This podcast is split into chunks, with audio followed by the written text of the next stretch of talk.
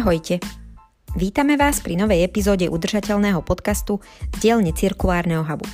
V krátkých epizódach vám budeme pravidelne prinášať stručný prehľad správ zo Slovenska aj z celého sveta. Budete si môcť vypočuť aktuálne správy týkajúce sa klímy, ochrany životného prostredia, cirkulárnej ekonomiky, odpadového hospodárstva a mnohých ďalších. Čo sa tento týždeň udialo? Pozrieme sa na zbytočnosť G7 samitu, hrozbu nízkej hladiny kyslíka v jazerách a oceánoch a na pravú tvár udržateľnosti morských tvorov. Tak poďme na to.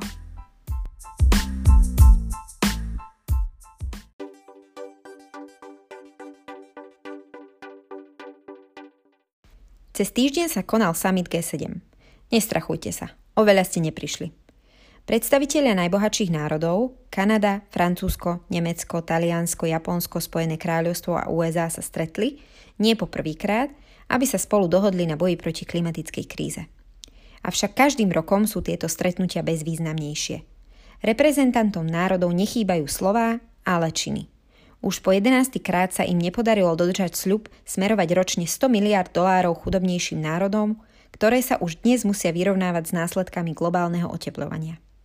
Väčšina z doteraz poskytnutých prostriedkov bola vo forme pôžičiek, ktoré tlačia zraniteľné krajiny ďalej do dlhov a chudoby. Na konci samitu sa americký prezident vyjadril k ukončeniu produkcie elektriny z uhlia. Taktiež chce zastaviť financovanie uhlia pre chudobnejšie národy. Hrstka bohatých krajín ponúkne ročne 2 miliardy dolárov, aby pomohla rozvíjajúcim sa ekonomikám odvrátiť sa od uhlia.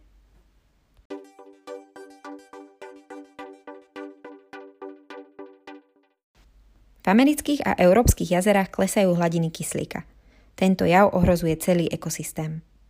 Začiatkom júna v magazíne Nature bola uvedená vedecká štúdia, ktorá potvrdzuje zníženie kyslíka v Spojených štátoch amerických a v Európe. So zvyšovaním teploty vody sa kyslík stáva menej rozpustným v dôsledku kinetickej energie molekúl vody. V jazerách vznikajú hypoxické podmienky, ktoré môžu navyše spôsobiť únik metánu zo sedimentu na dne vodných útvarov. Potvrdzujúce vzorky zozbierali takmer zo 400 jazier. Autori uvádzajú, že s vyššou priemernou teplotou budú vznikať väčšie mŕtve zóny v oblasti s nízkym obsahom kyslíka v jazerách a oceánoch, ktoré nepodporujú výskyt vodného života. Tento rok v Mexickom zálive predpokladajú výskyt mŕtvej zóny väčšej ako rozloha Cypru. Pre podrobnú analýzu porovnávali vedci hodnoty z predchádzajúcich štúdií – Zistili, že úroveň kyslíka na povrchu jazier v priebehu rokov priemerne klesla o 5,5 zatiaľ čo v hlbších vodách až o 18,6% Je to 9 krát viac ako v štúdii z roku 2017.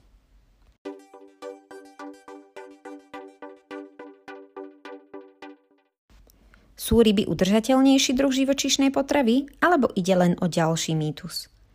V rebríčkoch, v ktorých pripisujeme uhlíkovú stopu každej potravine, sa ryby držia na ich chvoste. Ryby z voľnej vody si síce nežiadajú výbeh, pasenie a chliev, ale malé emisie sa s ich chovom rozhodne nespájajú. Začneme od samého dna. Na dne oceánu je uskladnený uhlík, ktorý pri boji s globálnym otepľovaním musí zostať nedotknutý. Ak tadiaľ preženieme vlečnú sieť, uhlíkaté sedimenty znova zmobilizujeme – Ťahanými sieťami sa ročne mobilizuje okolo 1,04 až 2,08 gigaton uhlíka. Zhruba rovnako alebo raz toľko, koľko ročne do atmosféry preniesie letecká doprava. O to viac, ak započítame aj emisie zo spotrebovaného lodného paliva. Tie totiž od roku 1998 narástli o 28% na 179 miliónov tón CO2 teda zhruba na 4% zo štvrtiny všetkých emisí súvisiacich s produkciou potravín.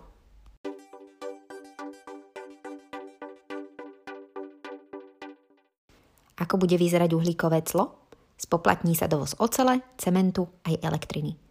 Súčasťou klimatického a energetického balíka právnych predpisov Fit for 55 je aj návrh mechanizmu platenia dane z uhlíka na hraniciach únie – Takzvané uhlíkové clo má byť prospešné najmä pre domáci trh. Podľa dokumentu sa uhlíková hraničná tarifa nebude vzťahovať na krajiny v rámci colnej únie, Island, Liechtensteinsko, Norsko a Švajčiarsko ani na zámorské územia únie. Najchudobnejšie krajiny môžu dostať výnimku.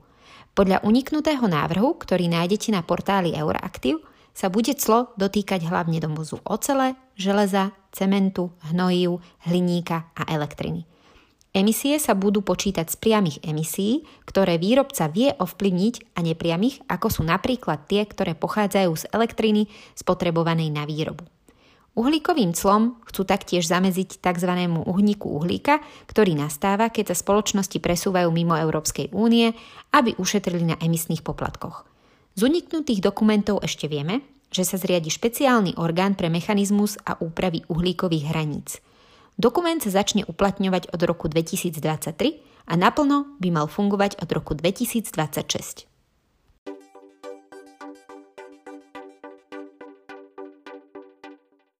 Bude sa stavať nová spalovňa v Šali? Občania nečakajú. Petíciu na zastavenie projektu podpísal aj europoslanec Martin Hojsík.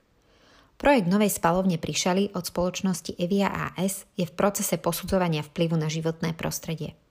Stanovisko Ministerstva životného prostredia by sme sa mali dozvedieť na jeseň.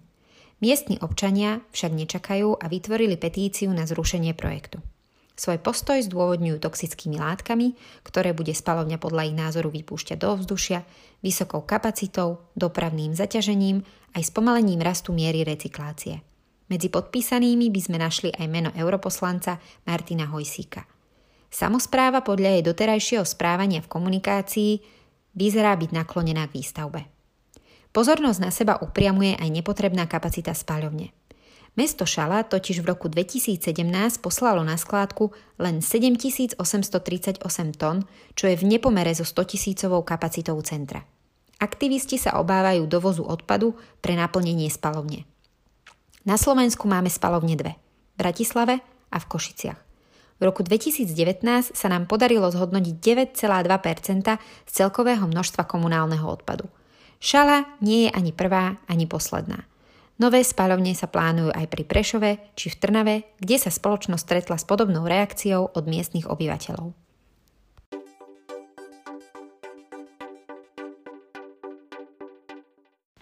Nezákonné vypúšťanie odpadových vôd v anglických riekach je 10 krát vyššie ako naznačujú oficiálne údaje. Vodárenské spoločnosti v Anglicku nelegálne vypúšťajú odpadové vody do okolitých riek.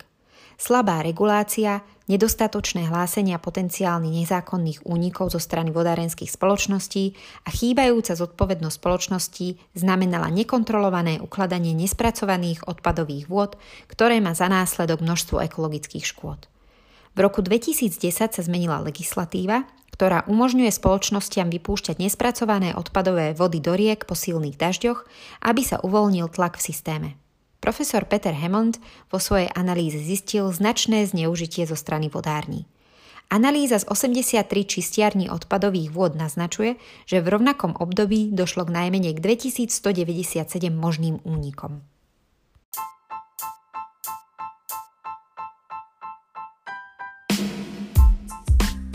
Ďakujeme, že ste si vypočuli ďalšiu epizódu Klíma Newsfiltra. Ak vás naše aktivity zaujali, na našich sociálnych sieťach nájdete aj rôzne ďalšie. Do skorého počutia. Zdraví vás Janka.